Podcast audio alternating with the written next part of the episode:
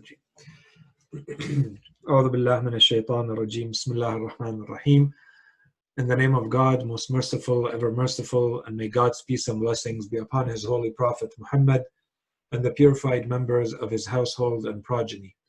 Allahumma salli ala Muhammad wa ali Muhammad wa ajil farajahum. Uh, brothers, sisters, viewers, Assalamu alaikum wa rahmatullahi wa barakatuh. And uh, welcome to this uh, new topic that we are about to address. Uh, the topic that uh, we've talked about uh, multiple times, and we said that we would get to it as soon as we would be done. The topic of the special prophethood of Prophet Muhammad and this is the topic of imamah. Um, so, as a reminder, please uh, mute yourself so that you you don't disturb the the others. Um, so, you know, just to uh, kind of give the the general context for this topic, I think, uh, uh, generally speaking, the the topic of imama is one that has been considered one of the most, if not the most, single most controversial topic in Islamic theology. And in fact, if you go by the sheer number, the volume of works that have been written about the different topics in theology, you will quickly see that uh, the topic of imamah uh, is most likely if not the the one that has been written about the most and discussed the most. It is certainly right up there. Okay so uh, but generally speaking i would say that it is the topic that has been discussed written about uh, and the uh, about the most and the one that has triggered the most polemics and the most discord and the most dissension and the most schools of thought is the topic of imamah in islam. So if you take that into consideration and you know that generally speaking, when we say that there is any topic, any big or small topic in Islam, when we say that it is one of the main topics in theology, then you already should be aware of how much there is, how the volume of works, the volume of theories and ideas and scholars and thinkers that one should study before you say, I have a very good idea of what has been said about this topic. This is about any topic. So imagine if we say this is the topic about which there is the most writing and disagreement and discussion and dissension and and and. So obviously, it's not a topic that we can cover in entirety in a few lectures. Okay? So this is something already to keep in mind before we go any further. That obviously, as we've said again and again, the point of our you know gathering and our discussions here is to get the basic understanding of our theological system, of our belief system. It's not to get into all the details and all the, all the nuances and all the theories about every topic that we're presenting. And then, as you guys have witnessed and seen from the beginning, depending on the level of interest that we get, how many questions we get, uh, or if there are topics that require a little bit more discussion or more detail, then gladly, inshallah, we will delve into the topic uh, until we feel that you know your interests and your questions and your doubts and you know uh, whatever may trigger more discussion has been fulfilled and uh, you feel satisfied with the topic. So this is the first point. The second point is maybe just to give a quick map of the next topics or the next you know questions that we're trying to answer over the next most likely five to six lectures and i'll get back to that in a second so the first the first uh, lecture the, the today's gathering today's discussion is going to concentrate mainly on trying to understand this notion of imamah what do we mean by it when we say imamah what do we mean by imamah and this is going to be a very important question or a very important point, and we'll make that at the end when we talk about the methodological remarks, as we called them at the end. Again, brothers, uh, just as a reminder to mute yourselves. So once we understood this, then in the next lecture, inshallah, we are going to spend a little bit of time trying to understand why do we need imamah? If you remember, when we talked about the topic of nubuwa, we did the same thing we spent a little bit of time trying to understand why would Allah subhanahu wa ta'ala send prophets to humanity. Here again, we're going to have the same discussion, but here's the big question, which is if Allah subhanahu wa ta'ala sent his holy prophet to the people with this final and eternal and universal religion, as we explained, you know, at length in the past few lectures, then why would Allah subhanahu wa ta'ala still need to send more people, this time we're calling them imams, to continue this guidance? Is it because the Holy Prophet didn't do his job? Was there something missing? Why do we still need imams? Okay, that's an important topic. Once we understand this, then we need to get into the details of when we say imam, we have to get to the specifics. Who are we talking about? When we say imam, and you will will present the, the big theories today, when we say that there is an imam, we are also going to say that there are different theories, and one of the theories is a theory of the imamiyah. Okay, the imamiyah who believe in the imamah, who consider the imamah as one of the main pillars of faith. And you know, one way to view it is it's the main pillar of faith. Everything else relies on this pillar. Inshallah, one day we'll get into a lot more detail about why why we say this. But generally speaking, if we believe in this, then we have to know if the imam is someone who is divinely appointed or not. And if they are, then we need to discuss this appointment. What do we mean by appointment? And did it occur or not? And in what sense? And then what are the other characteristics of these imams? When we say that someone is an imam, they are most likely going to have to meet certain criteria. So what is that criteria? And then finally, we wanted to dedicate at least one lecture to the Imam of our time, the last Imam, about whom there is a tremendous amount, a tremendous volume of scholarship, Imam al-Mahdi Ajallah Ta'ala Farajah in Islam in general and in the Shia theology specifically. So inshallah, we'll, we'll uh, spend a little bit of time on that topic and that will wrap up what we were planning to discuss under the general heading of Imam. Now that said, I already started receiving some very interesting questions about the topic of Imam. And if I get more interest and more questions, then maybe we dedicate one lecture at the end where we just answer the questions that we get along the way that have to do with the topic of imamah. Either we do it in a discussion format or as I gather your, your feedback and your questions, I'll put them all together and I will present them as one lecture at the end. So we may have a sixth lecture just to answer the big questions that you may have. So everything depends on you. If I don't get any more questions, then I will just, you know, sneak the answer to the question that we received in the right place in the series, and that will be the end of that. Okay, just so that you keep all of this in mind. The last point I wanted to make before we jump into the topic is that this, because of the, especially because of the controversial nature of this topic, it's very important that whoever wants to address it, whoever wants to get into this topic, you have to do it in a methodologically accurate way. You have to be very uh, organized, very orderly, and very methodological in the way that you approach this topic. And the methodology basically means how are you going to define your terms? What are you going to use as evidence and what are you not going to use as evidence? How are you going to conduct your research or your discussion as you get into this topic? And the reason I'm talking about this is because in the majority of cases, anyone who has you know, spent a little bit of time studying Islamic theology, you know that there are huge, huge controversies around some of the topics and as we said, the imamah topic is perhaps the one that has triggered the most controversy. So before I get into the topic, I have to make sure that I'm doing it in the correct way. Okay, we're not working with fallacies, we're not working with things that lead to wrong conclusions. We want to be accurate and we want to reach objectively correct answers at the end. And in order to do this, anyone who is objective and they study this topic properly you will see from the beginning that there is a huge problem in the majority of the scholarship with the lack of definitions. You see, if I'm going to discuss any topic with you, let's say I wanted to discuss, I don't know, any topic, choose any topic. Before we jump into my arguments and your arguments and my point of view and your point of view, we have to agree on what's the definition of the topic that we're discussing if we don't agree on the definition, if we don't define the topic that we're discussing, then we're not discussing the same thing.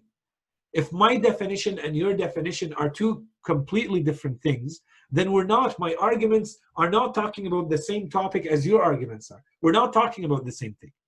And this is why it's so important in any scientific research, in any philosophical research, in any theological research, that we define the terms properly. And unfortunately, this is one of the topics that, so I'm mentioning this for you guys, for your own benefit. If ever you are thinking about this topic, discussing this with anyone else, what do you mean? If you're talking about an imam, what do you mean by imam?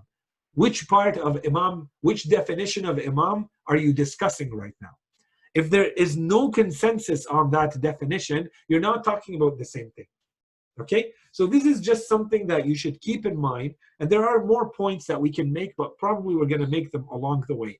The last point here that I wanted to talk about, but maybe something that we'll talk about later, because I, I, think uh, I just want to get into the topic, is that unfortunately, the majority of the scholarship about imamah has concentrated on the polemical aspect of it. So the issue with this, so let's say uh, we take a topic of discussion. We want to talk about something. Sometimes when you want to discuss something, you concentrate on the thing itself to try to understand what it is. In itself, what is this thing that we're talking about? You want to understand the entity in itself. And sometimes you're not really trying to understand the entity in itself. When you're coming to talk about the topic, because it's a controversial topic, the way you address it is by keeping in mind what, let's say, your opponent or someone else has said about it. So everything you have to say is only in reaction to what someone else has said. So you're not really necessarily going to understand what the thing is in itself this way. What you're going to get is a series of answers to objections that you have in your mind about what others have said about it, but you're not really looking at the topic in itself. And unfortunately, in the topic of imamah, the majority of the scholarship falls into this format. So instead of trying to really understand what is an imam, what is imamah, why do we need it, what does it mean, we concentrate on the polemical aspect, which really has to do, as we will inshallah explain today quickly, really has to do with is an imam equal to a political leader or not? And if that is a political leader, then how is that political leader appointed? And who was the political leader who was appointed or not, let's say by the prophet or the people or but this means that you've contained the role of the imam into political leadership.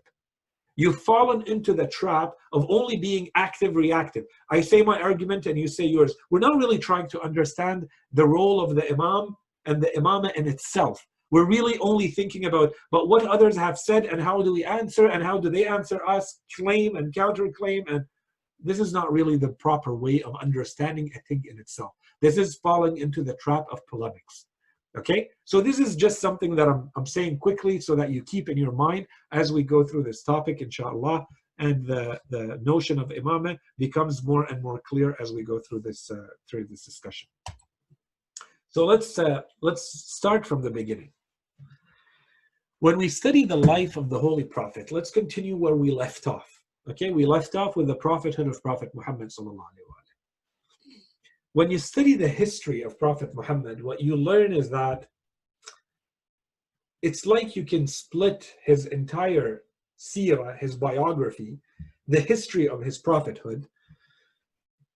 You can split it in like two halves. They're not equal, okay? There's a little bit more on the first half, few years more on the first half and the second half.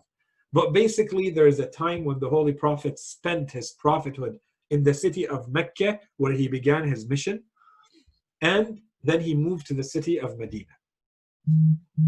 And when we look at the manner in which the Holy Prophet started to spread the teachings of Islam, there is a clear difference, it seems to us, looking 14 centuries after the fact, when we read the history, in the way he taught Islam in Mecca versus the way he taught Islam in Medina.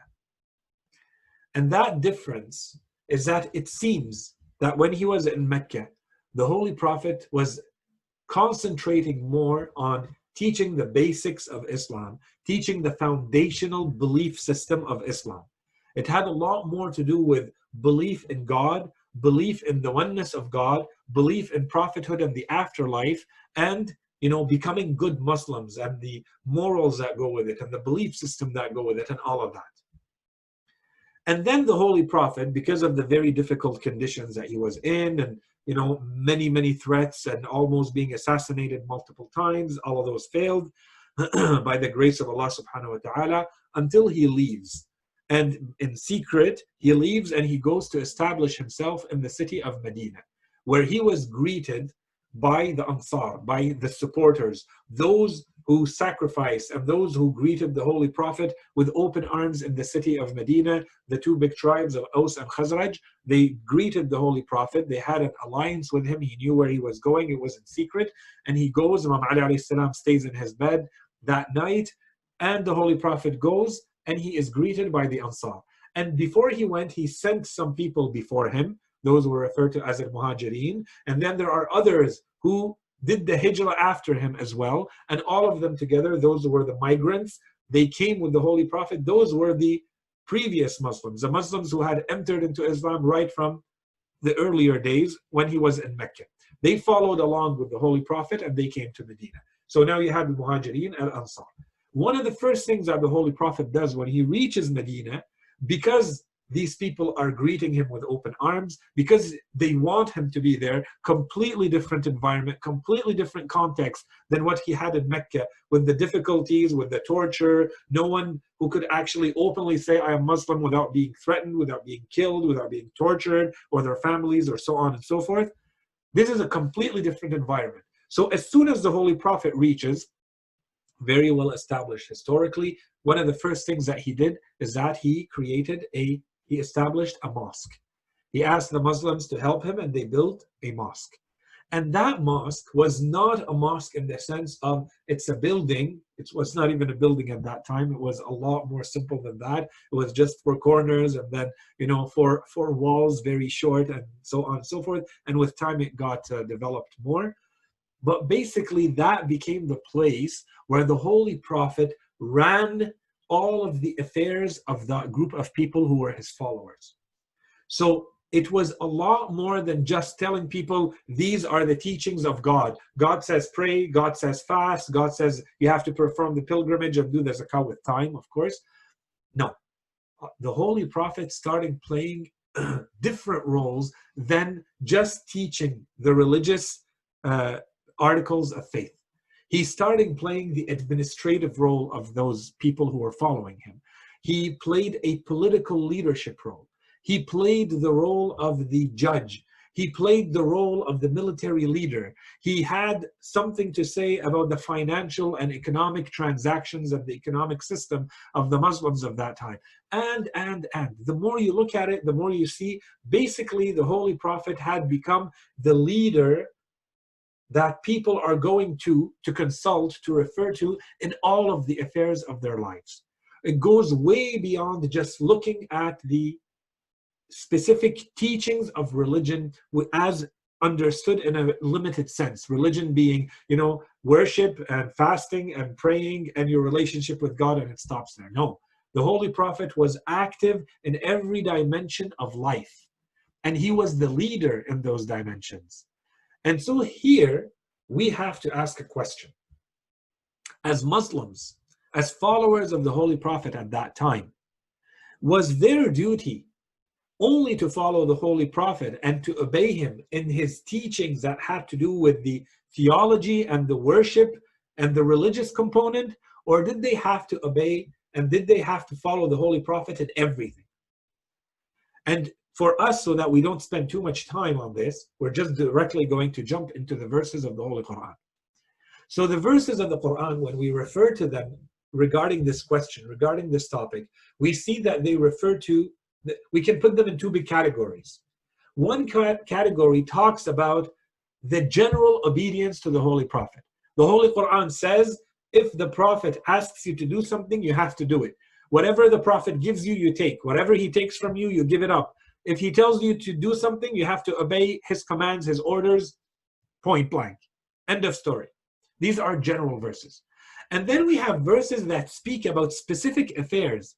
It specifically talks about the Holy Prophet in his role as a judge, in his role as uh, you know a legislator giving you laws, in his role as in his role as and so specific teachings, specific dimensions of life, where the Holy Quran, in addition to the general obedience, specifically makes the point that you also have to obey the Holy Prophet in those dimensions of life as well. And this is an important point.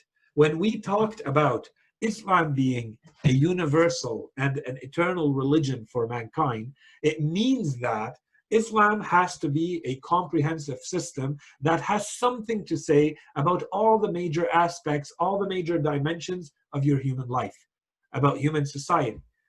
If Islam is not able to do that, then it cannot really be a universal and complete religion for all of the dimensions of your life.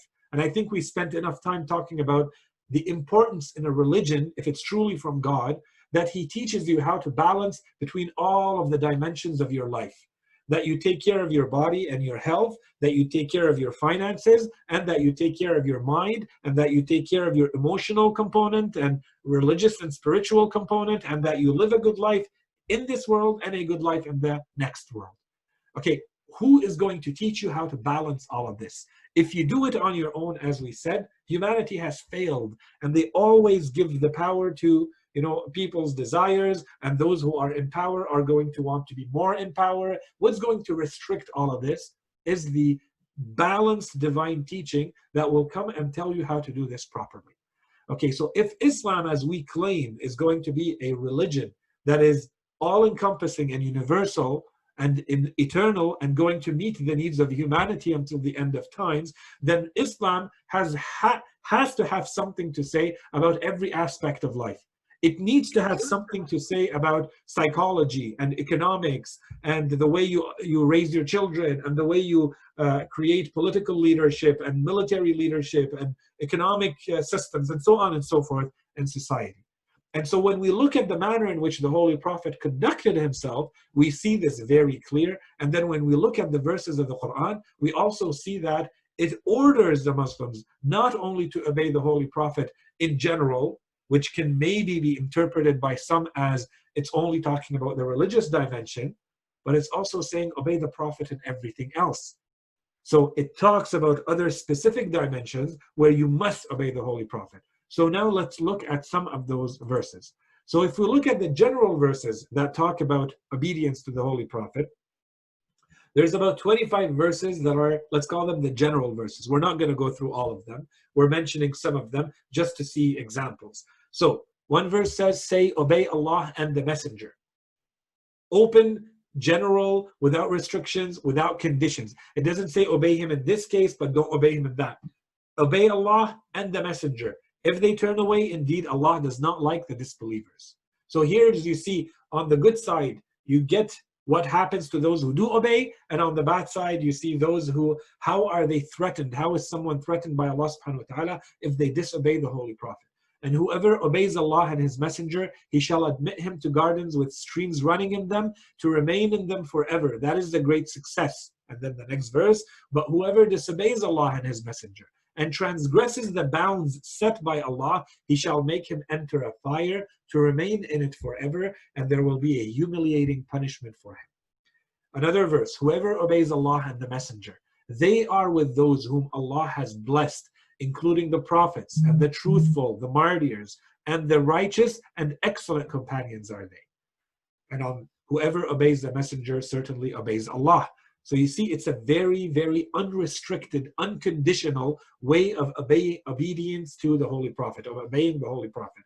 And as for those who turn their backs on you, we have not sent you to keep watch over them. Okay, so some more verses.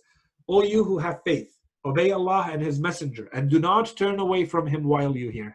Another verse. And obey Allah and His Messenger, and do not dispute, or you will lose heart and your power will be gone. And be patient Indeed, Allah is with the patient. Another verse. But the faithful, men and women, are guardians of one another. They bid what is right and forbid what is wrong and maintain the prayer, give the zakah, and obey Allah and His Messenger. It is they to whom Allah will soon grant mercy. Indeed, Allah is Almighty, All Wise. And a couple more verses, the day when their faces are turned about in fire, they will say, We wish we had obeyed Allah and obeyed the Messenger. And finally, the last verse we have here on that day, so the day of the, the afterlife, on that day, those who were faithless and who disobeyed the messenger will wish the earth were leveled with them and they will not conceal any matter from Allah. Okay. Now, more specific verses. And here, notice the specific dimensions that the Holy Quran is making sure people understand so that no one can come back and say, maybe the Holy Quran is only talking about obedience to the Holy Prophet in religious matters, in worship, spiritual matters. Watch these verses. The only response of the believers when they are summoned to Allah and His Messenger, and He may judge that He may judge between them, is to say, We hear and we obey. It is they who are the felicitous. They basically those who win, win at the end. So here is there's a judgment. The Holy Prophet is playing the role of a judge. And here the verses are going to get even into more specifics. O you who have faith, obey Allah and obey the Messenger and those vested with authority among you. And this is a very important verse. Inshallah, we're going to come back to it in a couple of lectures. Uh, 459, very important verse. So obey Allah and obey the Messenger and those vested with authority among you. And if you dispute concerning anything, refer it to Allah and the Messenger, if you have faith in Allah and the last day. So if you truly are faithful, then you have no choice but to obey Allah and obey the Messenger. See what the next verse says. By but no, by your Lord, they will not believe. Allah subhanahu wa ta'ala will not consider the people believers until what? Until they make you, Prophet Muhammad, until they make you a judge in their disputes then do not find within their hearts any dissent to your verdict and submit in full submission. So if they come to you and there's a dispute between them and they ask you to judge between, the, between them who is right and who is wrong, if the Holy Prophet gives a judgment that goes against my interests and what I wanted, I cannot even feel anything in my heart against this judgment from the Holy Prophet. I have to have a full submission that this is the truth and I'm going to follow the judgment of the Holy Prophet, regardless of whether I like it or not. I can't find in my heart anything against his judgment. That's when I will know that I am truly a believer. That's what this verse says. Next verse Indeed, we have sent down to you the book with the truth, so that you may judge between the people by what Allah has shown you. Do not be an advocate for the traitors. We have sent down to you the book with the truth, confirming what has been uh, what was before it of the book, so the previous scriptures, and as a guardian over it. So this Quran is a guardian over the previous scriptures. So judge between them by what Allah has sent down. So here Allah subhanahu wa ta'ala is telling the Holy Prophet to play the role of judge, the judge between the people. More verses. The Prophet has greater claim. I don't know what, what verse, what a verse can say more than this. The Prophet has a greater claim over the believers than they have over themselves the prophet is more entitled to what you are and what how you conduct yourself than you are yourself about your own self and your own affairs that's what the quran says that's for someone who has truly submitted their faith and believed in the holy prophet okay a believer man or woman may not when allah and his messenger have decided on a matter have any option in their matter and whoever disobeys Allah and His Messenger has certainly strayed into manifest error. This is a, a very important verse. Have you not regarded those who were forbidden from secret talks? This verse is in Surah Al Hujurat. Surah Al Hujurat is a surah, Surah 58. It's a surah that is full of good morals and etiquette, how you're supposed to conduct yourself. And it talks about these little seemingly little details about how people are supposed to live together and how they're supposed to conduct themselves, especially around the Holy Prophet. And so here, look at what the verse says. So even when it's talking about something that may seem so trivial or a small detail, in fact, it comes back to say, and even in those things, obey the Holy Prophet. Have you not regarded those who were forbidden from secret talks, but again resumed what they had been forbidden from? and hold secret talks imbued with sin and transgression and disobedience to the messenger. So what happened here is Allah subhanahu wa ta'ala through the Holy Prophet, the Holy Prophet told the people, stop telling secrets to each other in public gatherings. So imagine we're in a public gathering and two people or three people start talking in secret amongst themselves. The Holy Quran says, don't do that. This is disrespectful. This gives the impression to others that you are maybe talking about them, that you're conspiring against them. It gives, it creates a bad environment. This is disrespectful. Don't do that in front of people. You have something to say to someone, either say it publicly or go on the side outside where it doesn't look like you're telling each other secrets in front of others and do it. And of course, there's a dimension here that they were hypocrites and they were maybe doing things that, you know, conspiring, truly conspiring. So Allah subhanahu wa ta'ala wanted to put an end to this. There's a whole dimension to this that, you know, it's not time to get into it. But notice how even in those things, Allah subhanahu wa ta'ala wants the people to obey the Holy Prophet, something as small as this. So the verse continues, and then when they come to you, they greet you with that which with which Allah has never greeted you. They used to insult the Prophet with some of their words, while giving the impression that they're saying salam to the Prophet, when they're not saying that. They're saying may poison or may death be upon you, because they're hypocrites. And they say to themselves, Why does not Allah punish us for what we say? Let hell suffice them, they shall enter it, and it is an evil destination. Two more verses quickly. O you who have faith, when you talk secretly, do not hold secret talks imbued with sin and aggression. This is the next verse.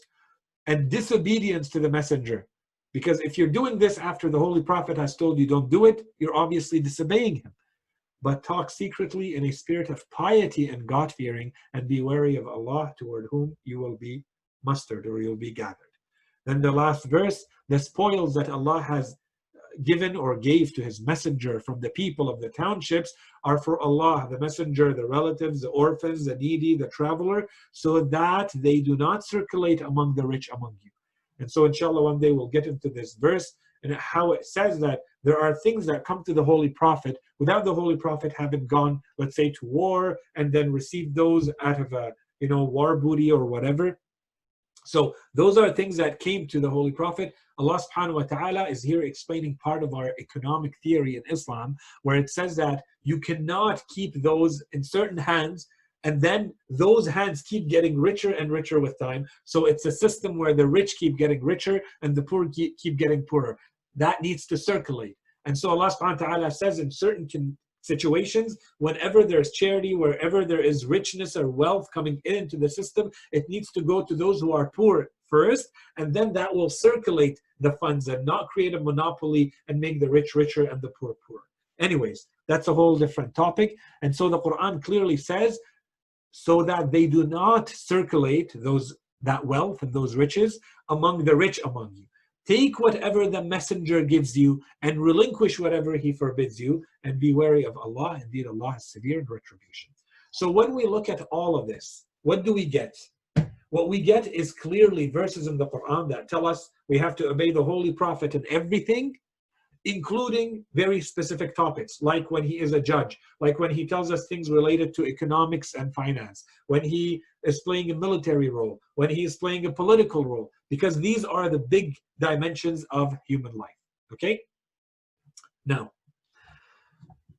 if we go back to this topic, this topic, what's the link? What are what is the link between everything we have just said? We started with the Holy Prophet in the city of Mecca. Then we went to Medina.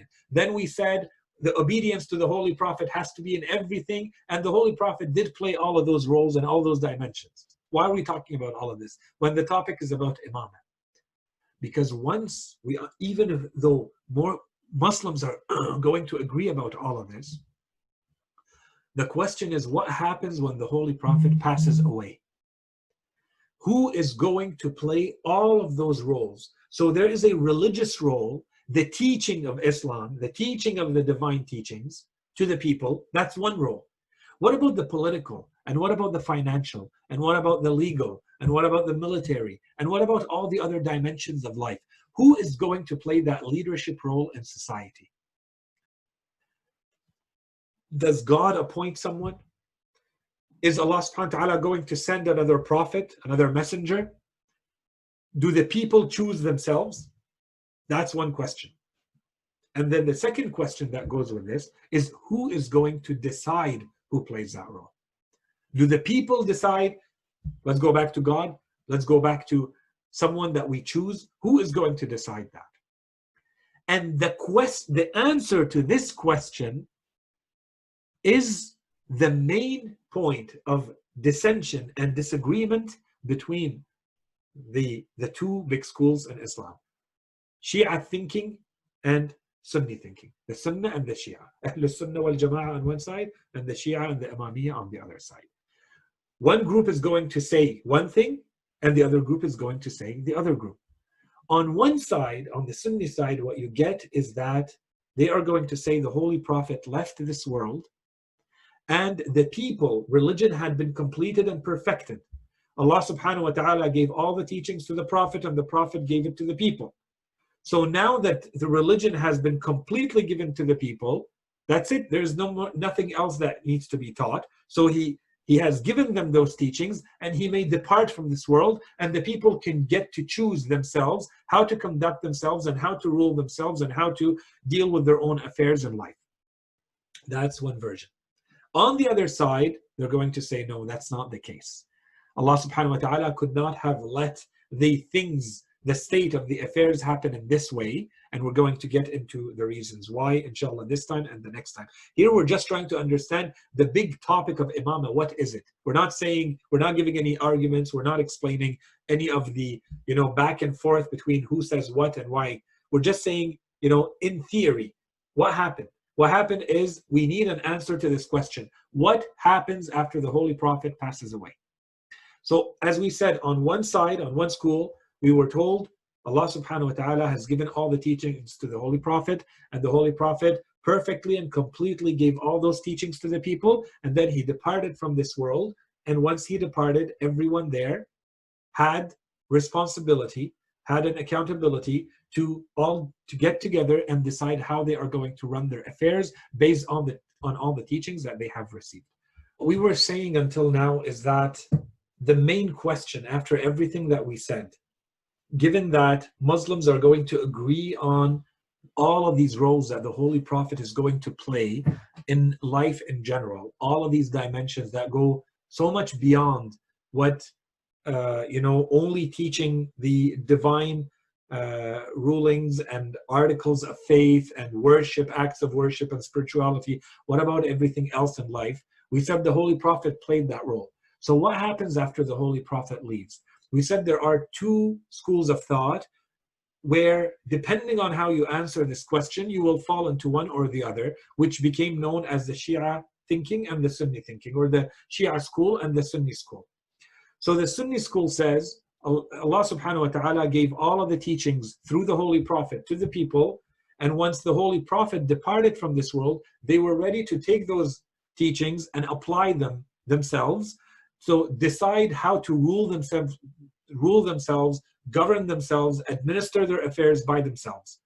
And so anyone who ends up, this is what became known as the theory of imamah, anyone who basically ends up ruling is going to be the person, let's say that they ended up being chosen by the people, someone who seizes the power, someone who takes the power by force, someone who is democratically elected, so on and so forth anyone, however they happen to end up into the position of leadership, that is by default your leader.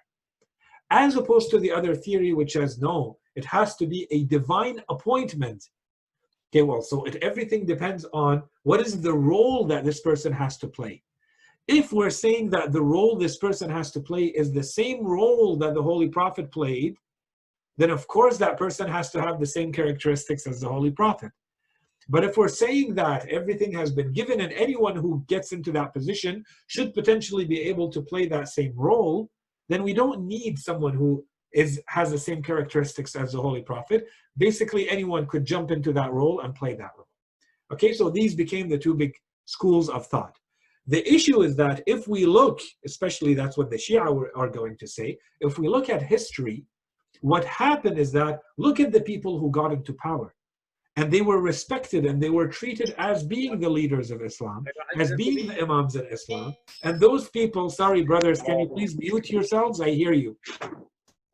So those people who became the imams, who became the leaders in Islam, if we look at what happened, we clearly see that the distortions that ensued until today and over 14 centuries You know, you have all these scholars always coming back and saying Islam needs to be reformed, Islam needs to be corrected, we have to fix the image of Islam. And this has been happening for 14 centuries. Why? Because you constantly have people who are put in a position where they are supposed to be representing this religion when they are clearly not, according to many others. So, this is what has led this idea that anyone can jump into this position of leadership and be considered an imam versus the other school of thought, the Shi'i school, which says no, it can only be someone with a very specific skill, a set of characteristics. If you have those characteristics, you may be considered imam, the most important of which is your divine appointment. And this is a very, very important point that we're going to come back to, inshallah. So, now here is a question that is very, very important, which is if we want to understand how we're supposed to live our lives today, then it becomes important to understand where are you taking your religion from and what do you consider, what do you take as a role model, as a position of leadership from which you can take your religion. If you take the first theory, if you follow the first path, those people that got into power however they got into power so you just need to read a little bit of islamic history to understand how let's say Bani Umayyah got into power one after the other and what they used to do to maintain that power. Or, for instance, when Bani al-Abbas got into power and what they did to get into power and what they did, what they used to do to remain in power and what they used to do to their opponents, then you wonder, is this really truly what we want in terms of Islamic leadership and Islamic imam? Is this what it means to be an imam or does it mean something else? Which is what the Shia have presented, which is the divine appointment. Okay, and that's a completely different theory, and we're going to get into the arguments of both, but we need to understand the starting point. So, depending on what you're going to follow in terms of a, a starting position, you're not going to end up in the same place for the manner in which you're going to understand what Islam is and how to take your religion. If you consider that to be correct behavior, what let's say Bani Umayyah or Bani Abbas or Uthmaniyin did to get into power, then there is no issue in also conducting yourself in the same manner and reaching a position of imama and leadership. But if you consider that to be unauthentic, non legitimate, then of course you're not going to conduct yourself in this manner. So this is not just some trivial topic or just purely entirely theoretical topic, okay?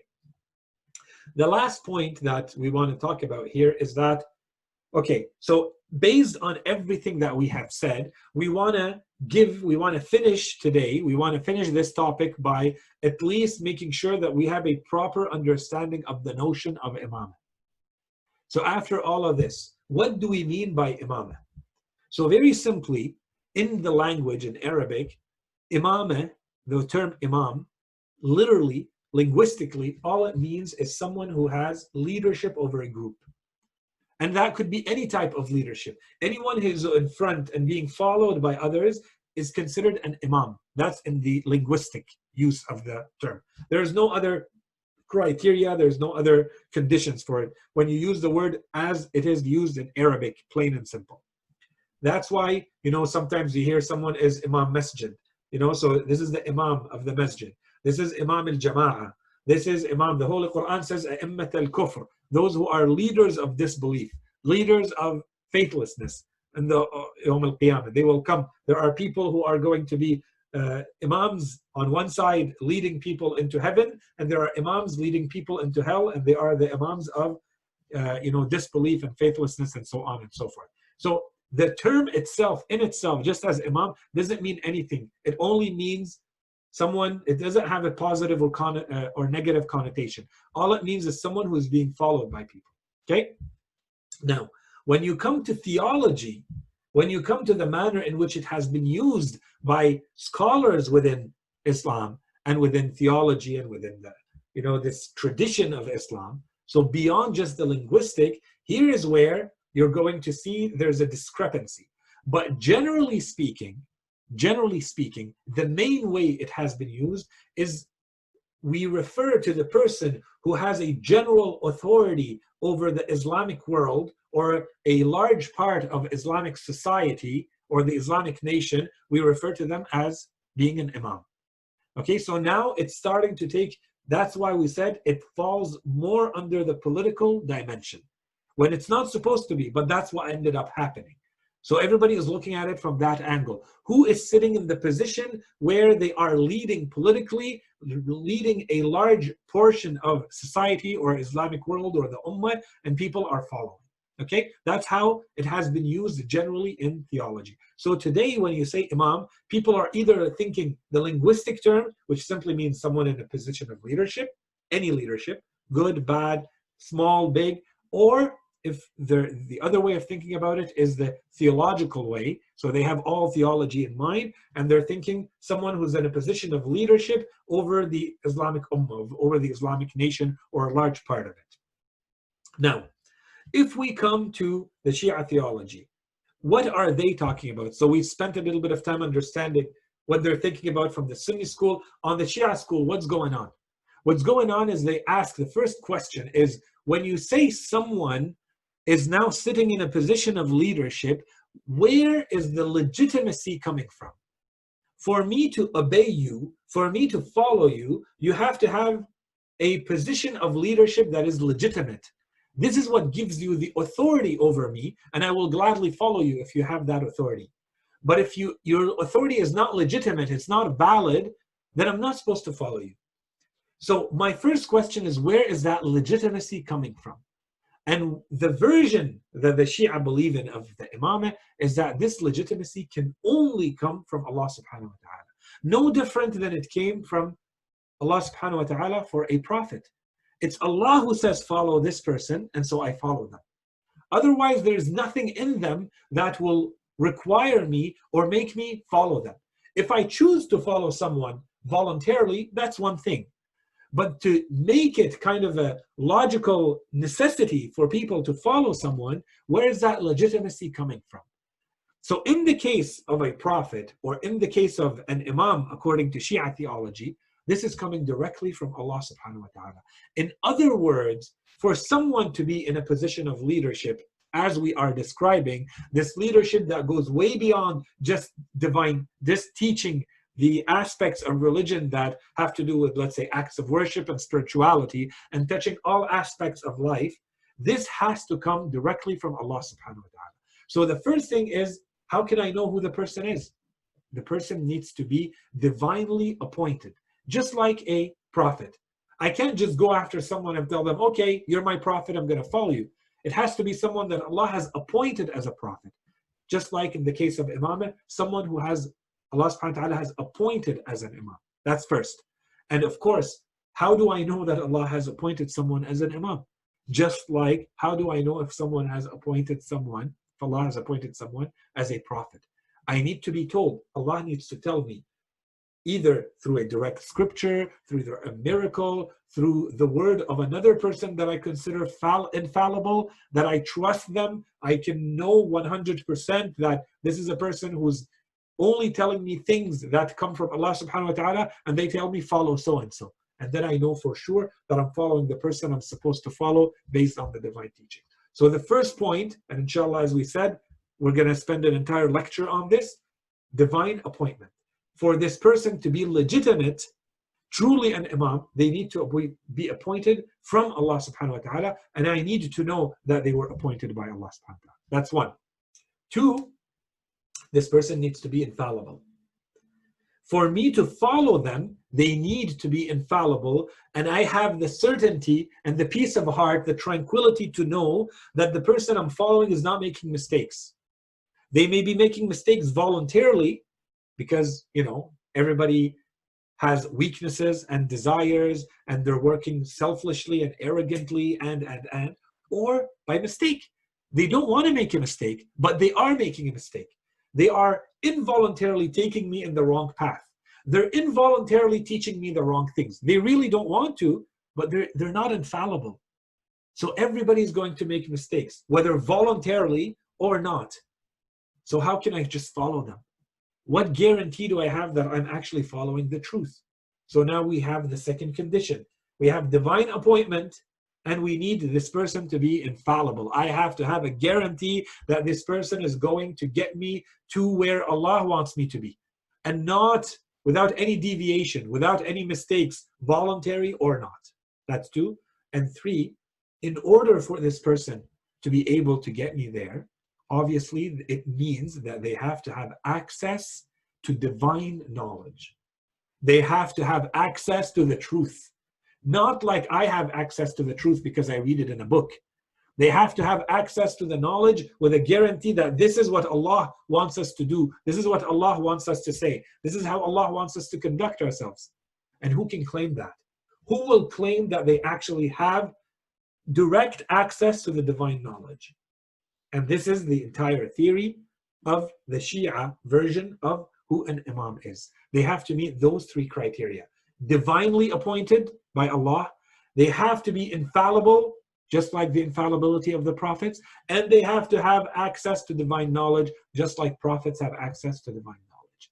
In other words, when we say someone is an imam in the Shia theology, in the Shia doctrine, what we are saying is that this person plays the exact same role as the prophet plays. And they carry the same legitimacy as the prophet carries. So if they come to us and they tell us do something, or when we see them, we see them doing something or not doing something, it is binding on me, just like the actions of the Holy Prophet are binding. Just like when the Quran says, obey God and obey the Messenger, basically it's saying, obey Allah and obey the Messenger and obey the Imam. They are no different. They have the same characteristics, they play the same role, and they are given the same characteristics. Are they equal to the Prophet? No, they're not equal to the Prophet. Are they bringing a new religion? No, but they will not claim that either. They will tell you that we are extensions of the teachings of the Holy Prophet, and we're going to get into that when we explain what's the need for Imams if the Holy Prophet was already sent with a religion. Why do we still need Imams? That's the next lecture, inshallah. Okay, so inshallah, the next time we meet, we get into this. Just make sure that this point is well understood. This is in Arabic, they refer to this as hujjiyah. What's the hujjiyah? Why is it that we can say that those people's words are as binding as the words of the Prophet or the words of Allah? Their actions are as binding to me as their follower as the actions of the Holy Prophet are. Because they play the same role as the role of the Holy Prophet. So this is in general the version of imamah that the Shia school of thought believes in. And so the next lectures are going to be dedicated to explaining, to providing the argumentation, the logical reasoning for establishing this type of imamah along with the scriptural proofs for it. Okay, so now that inshallah this is very clear what the Shia believe in, inshallah the next lectures are going to be why do they believe in this? We're going to say the why. Okay?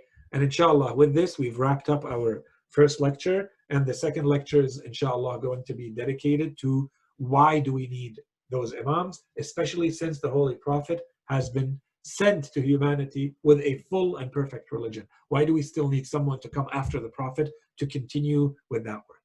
Okay, so inshallah, all of this is clear. And let me know if there are questions or concerns. You can write them on the chat or you can uh, just speak up and uh, inshallah we'll answer anything else otherwise we see each other next time inshallah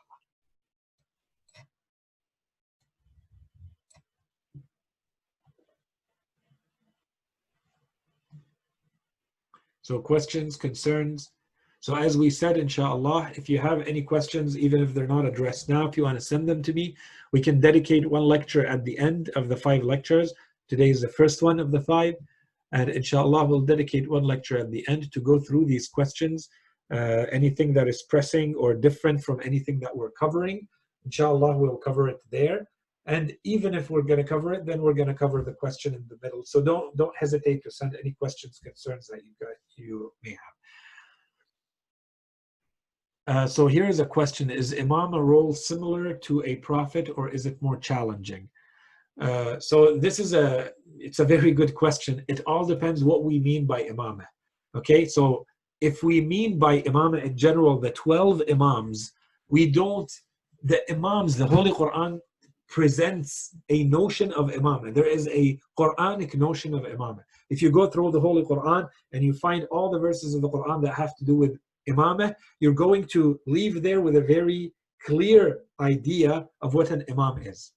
And the imam in the Holy Quran are people who Allah subhanahu wa ta'ala has appointed with a specific mission to lead the people, to lead the nations. Okay? And it says the Holy Quran gives us the criteria upon which those imams were chosen. وجعلناهم أئمة يهدون بأمرنا لما صبروا وكانوا بآياتنا يوقنون. So it's based on their knowledge and on their patience, on their ability to withstand difficulties. So even when you go through the difficult, the different layers of, let's say, prophets, which prophets have reached the level of imamah? This is where you see that Allah subhanahu wa ta'ala says those who were chosen for the role of imamah were the ones who had more knowledge, who were able to reach a higher level of spiritual knowledge, and who were able to withstand greater amounts of difficulty and tribulation and testing. Those are the ones who reach the level of imamah. As we are clearly told, let's say with the story of Prophet Ibrahim only after he goes through all of the tests, including the last one, which was when Allah subhanahu wa ta'ala ordered him to sacrifice his son. And when he fulfilled all of those tests, one after the other, fully and perfectly, Allah subhanahu wa ta'ala told him, then I will make you now an imam. Inni ja'iluka nasi imama in Surah Al-Baqarah. Now I'm making you an imam to the people. So now we see that there is a specific criteria for a prophet to reach the level of imamah. They have to go through certain criteria, meet certain conditions. And those conditions, if we want to trust some verses of the Quran, it clearly tells us, جَعَلْنَاهُمْ أَئِمَّةً يَهْدُونَ بِأَمْرِنَا We made them imams who are going to guide through our command when لَمَّا صَبَرُوا وَكَانُوا بِآيَاتِنَا يُوقِنُونَ So they have yaqeen, which is they have a certainty, and that certainty comes from what? That certainty comes from their knowledge, and they have sabr, they are able to withstand patiently all the tribulations that they go through. Inshallah, this was a good answer to that topic and uh, or that question. And inshallah we'll address any other questions you may have. Don't hesitate to send them. It's almost prayer time. So remember me in your prayers and see you all soon inshallah. Assalamu alaikum fi amanillah